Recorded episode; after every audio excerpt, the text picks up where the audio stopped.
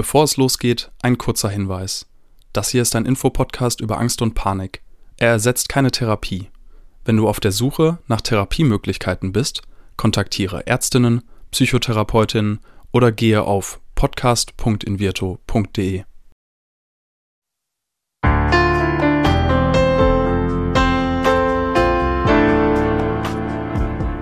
Herzlich willkommen bei Keine Panik, dem Angst-Podcast von Invirto. Angst gehört zu den häufigsten psychischen Erkrankungen, ist jedoch immer noch ein Tabuthema. Damit soll aber Schluss sein. Und damit die Themen Angst und Panik enttabuisiert werden, sprechen wir in diesem Podcast mit Psychologinnen, Betroffenen und anderen Experten über Ängste, psychische Gesundheit und allem, was dazugehört. Panikattacken kennt Irina schon länger. Ihr Herz stolpert, sie fängt an zu schwitzen und ihr Körper zittert.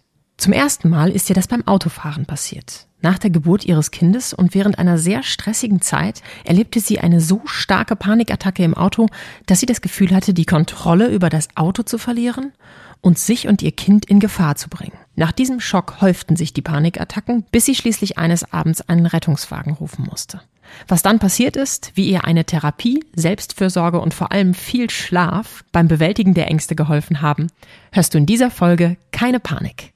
Mein Name ist Diana Hut, ich bin Psychologin und bin gespannt, welche Ängste uns heute begegnen. Herzlich willkommen Irina und moin! Hallo! Erzähl mal, ich bin immer ganz neugierig. Was ist die Geschichte hinter deinen Ängsten? Ja, bei mir hat es schon vor längerer Zeit angefangen mit dieser ganzen, mit so Panikattacken, aber bis ich das wirklich registriert habe und bis ich mir das wirklich bewusst gemacht habe, hat es halt auch noch mal eine Weile gedauert. Also es kam jetzt nicht, es war da und ich wusste gleich, was Sache ist. Das heißt, was hast du am Anfang gedacht? Am Anfang stand eher so dieses, ja, mein Körper spielt ein bisschen verrückt, aber das wird sich schon wieder einpendeln. Und ich kann sagen, seitdem ich Mama geworden bin, hat sich das dahingehend verändert, dass ich ängstlicher geworden bin und noch mehr auf meinen Körper gehört habe, wodurch sich dann so Panikattacken richtig hochschaukeln konnten.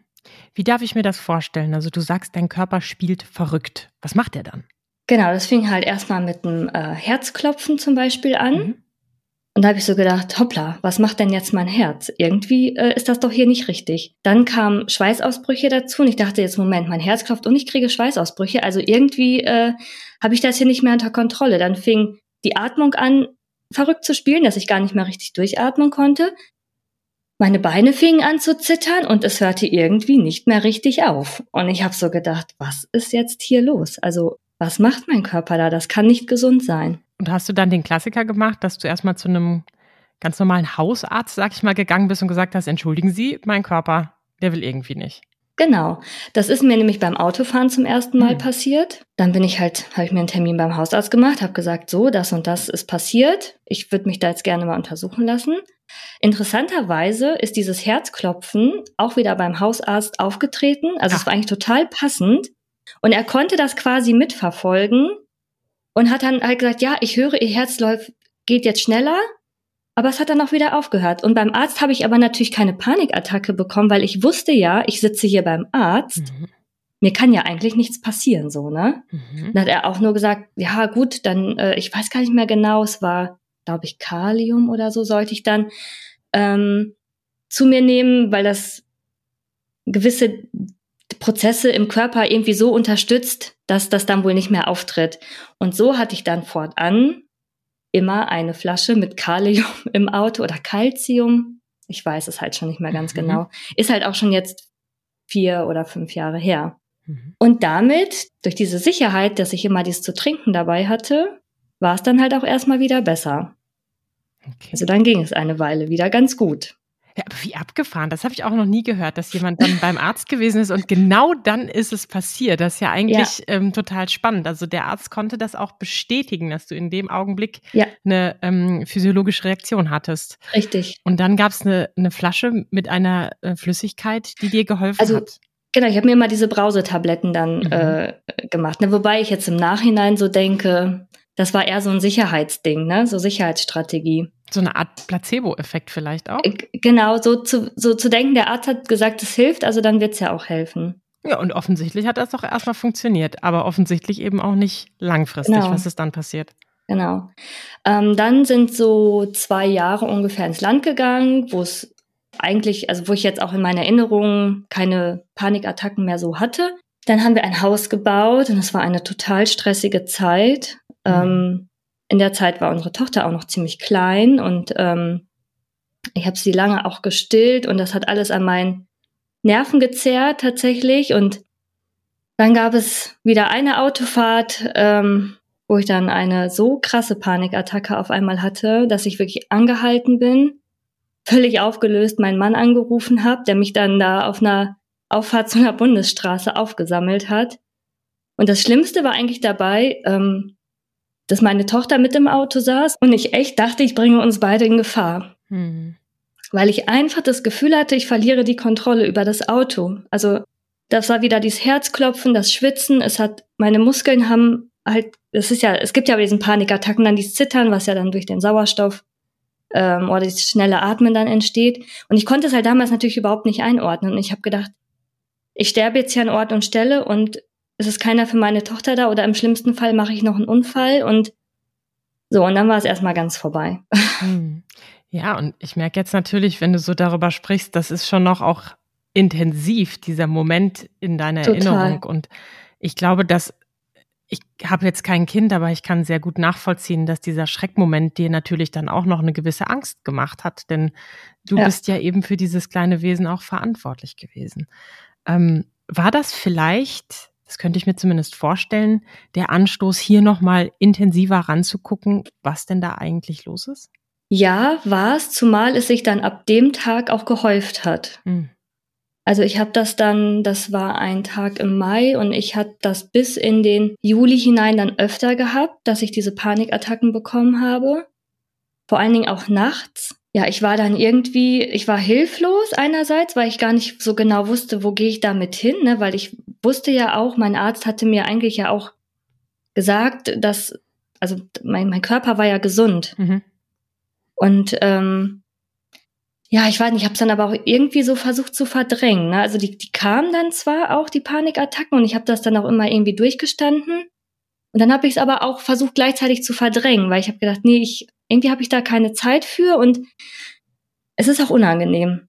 Ich habe auch außer mit meinem Mann halt nicht wirklich mit jemandem drüber gesprochen. Und einmal war es auch so heftig, dass wir dann auch einen Krankenwagen gerufen haben, weil ich einfach mich gar nicht mehr beruhigen konnte. Mhm. Und das war eigentlich so der Höhepunkt des Ganzen. Und da bin ich dann halt wirklich ins Grübeln gekommen. Was hat dein Mann dazu gesagt, wenn der da so involviert war? Na, der hat eigentlich den coolsten Job von allen gemacht, finde ich so. Hm. Der hat halt so neben mir gesessen, hat meine Hand gehalten. Schön. Und hat gesagt, jetzt atme tief durch. Es geht vorbei. Der ist halt echt so der Ruhepol, ne? Also, das ist echt Wahnsinn. Aber es ist trotzdem irgendwie nicht vorbeigegangen. Ja. Aber er hat total die Ruhe ausgestrahlt und hat da verschiedenste Dinge mit mir versucht. Der hat da so eine Intuition, ne? Also, er hat, komm, wir gehen jetzt einmal ums Haus, durch die frische Luft. Also, meine Tochter hat geschlafen, als es so wirklich richtig schlimm war. Er hat gesagt, komm, wir gehen einmal kurz hier ums Haus, beweg dich ein bisschen oder versuch an was anderes zu denken. Aber als wir da nach 60 Minuten immer noch nicht raus waren, habe ich dann echt gedacht, ich glaube, ich bin doch wirklich irgendwie herzkrank oder so, weil das gar nicht sich beruhigt hat, sodass wir halt dann wirklich auch den Krankenwagen gerufen haben. Ich bin jetzt total gespannt, wie du heute auf diese Situation guckst, aber erstmal interessiert mich natürlich, wie du dann den Schritt gewagt hast, jetzt doch mal zu einer Angststörung zu kommen oder das in Betracht zu ziehen. Was war da der entscheidende Moment? Das war dann, als ich mit unserem Sohn schwanger war. Das kam dann darauf. Mhm. Also das ist alles in einem Jahr passiert. Und ich habe erstmal so für mich gedacht, wenn ich jetzt schwanger bin, die Hormone, die regeln das, ne? Man hat ja so ein Wohlfühlhormon dann. Mhm. Und es ging mir auch eine Zeit lang gut, bis Weihnachten 2019 war das, wo das dann wieder ganz extrem hoch kam und ich mich dann wirklich hingesetzt habe und mit meiner Hebamme drüber gesprochen habe.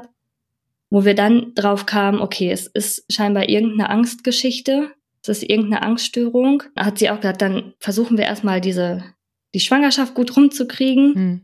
Hm. Und dann kam ja Corona. Dann war es erstmal okay, weil auf einmal nichts mehr ging. Hm. Und ich war so wie in einer Blase, ne? Also wir waren einfach hier zu viert zu Hause, unser Sohn war geboren, es war alles gut.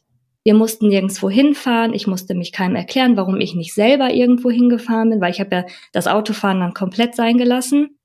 Seit diesem einen starken Panikanfall da in dem Mai. Mhm. Genau, ja, und dann ist es aber, nachdem dann alles sich irgendwie, oder man sich so ein bisschen normalisiert hatte, auch mit dieser ganzen Pandemie, fing es dann doch auf einmal wieder an mit, ja, Irina, willst du nicht mal hierhin kommen, willst du nicht mal dahin kommen? Und dann kam ich in eine Bredouille, ne? Dann konnte ich nicht, also ich konnte halt auf der einen Seite nicht sagen, ich glaube, ich habe Angst vorm Autofahren oder ich habe ein Angstproblem.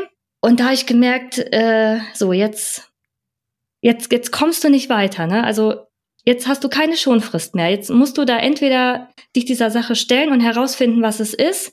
Also es gab einfach gar keine Alternative. So. Das klingt so ein bisschen, als ob du so richtig genervt warst. Und der erste Mensch, der genervt ist, dass dieses Corona jetzt irgendwie gelockert wird oder die Maßnahmen. Aber eben klar. Na, jetzt nicht wegen Corona. Nee, aber, ne, die Komfortzone muss irgendwie verlassen werden, ne? Total, total. Spannend. Genau, und dann bin ich so vor einem Jahr ungefähr, bin ich dann auf einen Artikel von unserer Krankenkasse in der Zeitschrift gestoßen. Die haben dann Invirto vorgestellt. Mhm. Und da habe ich mich dann tatsächlich 1:1 wieder entdeckt. Da war auf einmal irgendwie klar, okay, du hast wirklich so ein Problem und das lässt sich so und so behandeln. Und das Allerbeste ist, es gibt eine App. Du musst es nicht mal irgendwo hin. Du kannst einfach anfangen und das in deinem Tempo durchziehen. Ach was, also das finde ich richtig spannend, dass du quasi diese Herangehensweise hattest und die Offenheit sofort zu sagen, ja, das ist meine Lösung. Das war einfach so, das war auch so komfortabel einfach. Also es war so einfach, während ich mich ja die ganze Zeit damit irgendwie doch so rumgeschleppt habe. Was ich daran spannend finde, ist, dass deine Hebamme diejenige war, die anscheinend den entscheidenden Impuls ja auch gegeben hat. Ich meine, klar, Hebammen sind ja auch ganz, ganz nah dran an Menschen und an Müttern, die gerade gebären, in einem ganz intimen Augenblick. Das heißt, ich kann mir vorstellen, dass eine Hebamme einfach auch eine wahnsinnige Bezugsperson ist und einen als Menschen halt noch viel mehr greifen kann, als das vielleicht ein Arzt in so einer kurzen Untersuchung oder in so einem Termin von 15 Minuten nicht mal hinbekommt. Und das ist natürlich irgendwie auf der einen Seite nachvollziehbar, auf der anderen Seite ist sie jetzt keine Psychologin, keine Ärztin, und damit auch nicht deine Therapeutin. Das heißt, dieser Schritt in eine Therapie wäre ja nochmal ein ganz anderer gewesen. Und für dich war klar, dass du den nicht gehen willst? Oder war einfach Invirto sozusagen das Erstbeste, was dir auf den Tisch kam? Und dann hast du gedacht, ach ja, super, dann nehme ich das. Nee, ich habe tatsächlich zwei Wege in Betracht gezogen. Also einmal die Therapie vor Ort. Mhm.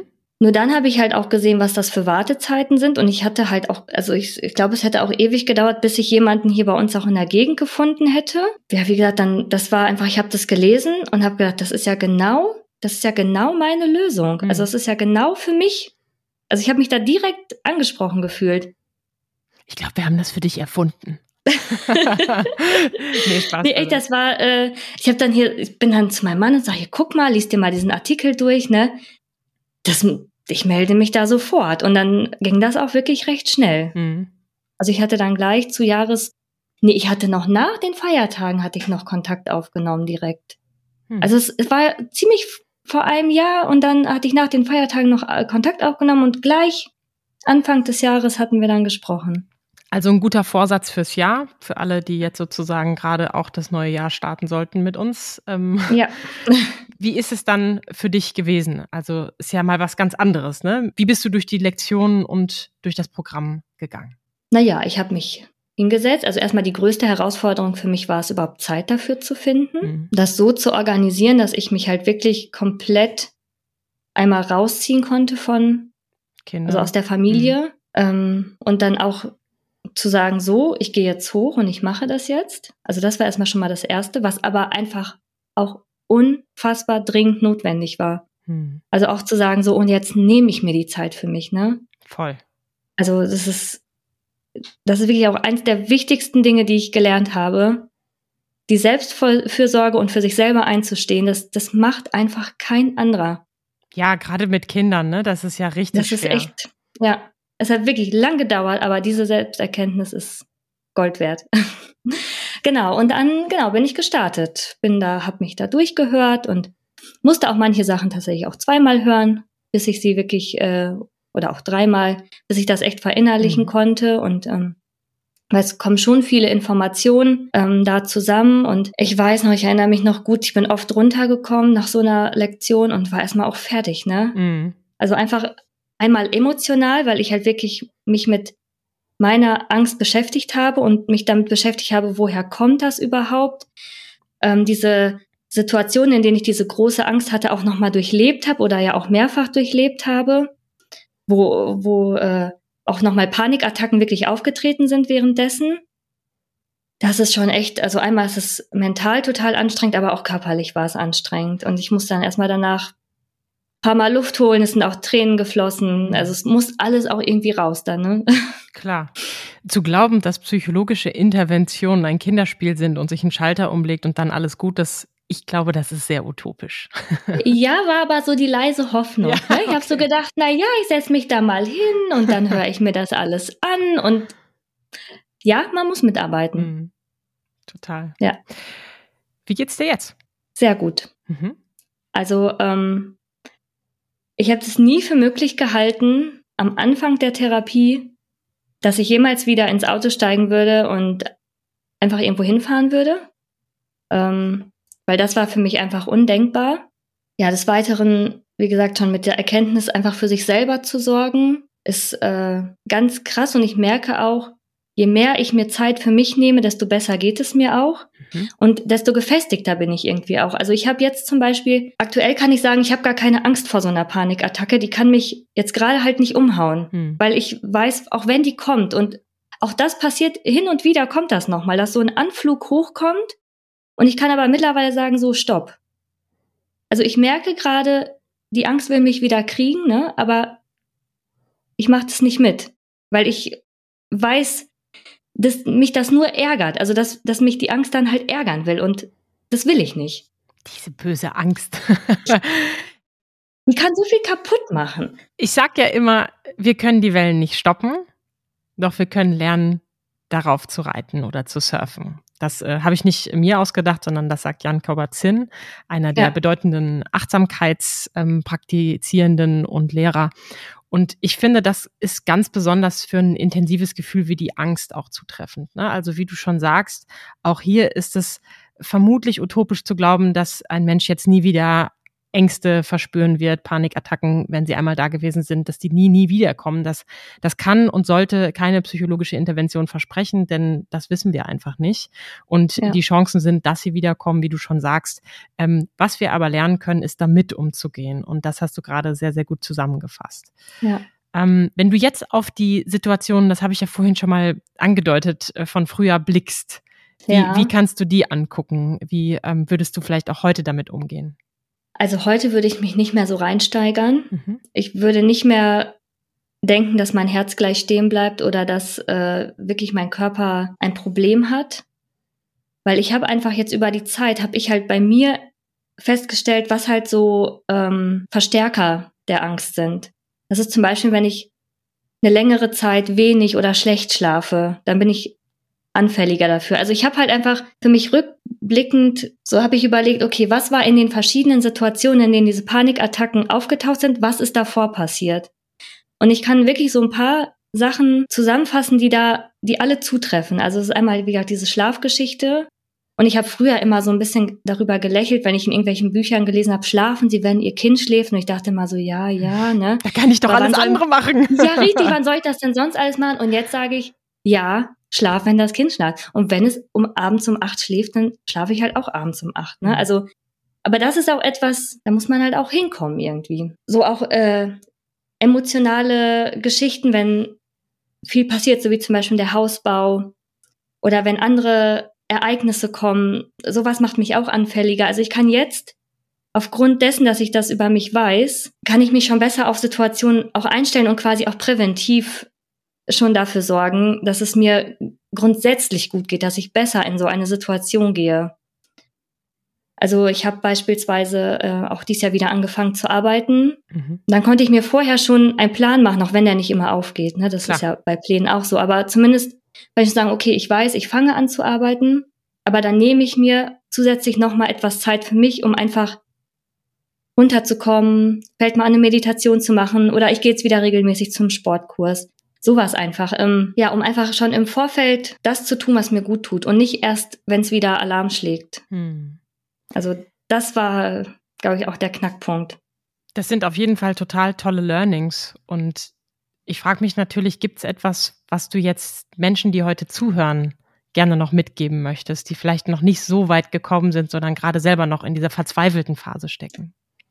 Ja, auf jeden Fall nicht aufgeben. Und auch wenn es einem wirklich noch so schwer und noch so hoffnungslos erscheint, es geht wirklich weiter. Also die Sonne geht jeden Tag wieder auf und es ist eine Scheißzeit, wenn man das durchmacht. Entschuldigung, dass ich das jetzt so sage, aber ja, da dran zu bleiben und einfach auch nicht den Glauben an sich selbst zu verlieren, das ist echt wichtig. Irina, ich finde es richtig toll, was du heute alles von dir gezeigt hast. Wir hatten ganz schön traurige Momente, wir hatten aber auch lustige Momente. Wir hatten extrem viele Learnings und ganz neue Einblicke in das Thema und ich finde gerade im Rahmen der Familie. Ich meine, wir hatten ja schon die ein oder andere Person, die auch Mutter ist und da auch eine Herausforderung durchgesehen hat. Aber ich finde, du hast das heute nochmal ganz klar beleuchtet. Und meine beiden großen Punkte aus dem Gespräch sind, Schlafen nicht vergessen. Also wirklich Schlafen nicht vergessen, weil das hören wir immer, aber wir machen es nicht. Ja, und ich hatte wirklich eine Zeit lang auch eine Karte bei mir an der Pinnwand hängen. Also ich bin auch so ein Kartenfan, ne? Mhm. All you need is Schlaf. Und das ist wirklich... Das hat es so auf den Punkt gebracht. Also ja, das ist das A und O. Für mich zumindest. Ich liebe Schlafen auch. Und mein Bett steht auch noch so, dass ich aufs Wasser gucken kann. Also schöner geht's eigentlich nicht. Und der zweite große Punkt, die Selbstfürsorge. Also an sich selbst zu denken, das erschien mir bei dir heute ein Riesen-Learning. Gerade mit Kindern oder wenn irgendwelche anderen Bedürfnisse oder Menschen mit Bedürfnissen an uns rantreten, dann kann das schon mal ganz schön knusprig werden. Und den Weg zu finden, auf sich selbst zu achten, jetzt wieder zum Sport zu gehen, wie du gesagt hast, das finde ich sehr, sehr toll, dass du diesen Weg schon mal geschafft hast. Denn das rüstet dich natürlich einfach viel, viel mehr für die Wellen, die da kommen werden, denn auch das hast du beschrieben. Ja, und darf ich noch eine Sache sagen? Natürlich. Und ich finde es halt, also ich finde es gerade als Mama, finde ich das einfach total wichtig, das auch seinen Kindern vorzuleben. Also wir haben zum Beispiel auch nie jetzt so den Riesenhehl daraus gemacht, also unsere sind jetzt noch nicht so groß, dass die jetzt den ganzen Zusammenhang und das Ausmaß und alles verstehen würden. Aber wir haben trotzdem versucht, sie da halt irgendwie auch so weit hin mitzunehmen, dass sie einfach auch verstehen, es muss mir nicht immer gut gehen, aber es gibt einfach immer Wege und Lösungen daraus. Und ich muss nicht immer lachend durch die Welt gehen, wenn es mir halt gerade nicht so geht. Mhm. Aber zu wissen, es ist immer jemand da und dass man sich drauf verlassen kann und auch nochmal die Selbstfürsorge-Thema, denn ich denke immer, wenn die Kinder das nicht von zu Hause mitkriegen, wo soll's sonst herkommen? Also ja, im schlimmsten Fall dann am Ende durch so eine Therapie oder im besten Fall, wie man es jetzt sehen möchte. Das finde ich nochmal als Eltern einfach auch einen ganz, ganz großen Punkt. Total. Weil die Kinder, die spüren das, wenn es einem nicht gut geht. Und dann da zu sitzen und zu lachen, das verwirrt die nur. Na klar. Viel mehr. Ich glaube, es war unser guter Winfried Lotz-Rambaldi, der auch gesagt hat, dass die Sauerstoffmasken im Flugzeug ja auch bitte unbedingt erst uns selbst aufgesetzt werden sollten und dann eben den Kindern. Denn der Eigenschutz ist auch, das wissen auch NotfallsanitäterInnen, ist einfach das A und O. Wenn wir selber nicht funktionieren und selber nicht gut zu uns sind, dann können wir das auch nicht mit anderen. Das ist nochmal ein schöner Punkt zum Abschied gewesen. Vielen, vielen Dank, dass du deine Geschichte heute mit uns geteilt hast und alles Gute fürs weitere Üben, Irina. Dankeschön. Dieser Podcast wird präsentiert von Invirto, der Therapie gegen Angst. Wenn auch du oder jemand aus deinem Umfeld unter Ängsten leidet, dann kann die Invirto-Therapie eine mögliche Hilfe sein. Erfahre unter invirto.de mehr über die erste vollständig digitale Therapie gegen Angst. Wenn euch die Folge gefallen hat, abonniert unseren Podcast und seid auch das nächste Mal wieder dabei, wenn es heißt, keine Panik, der Angst-Podcast.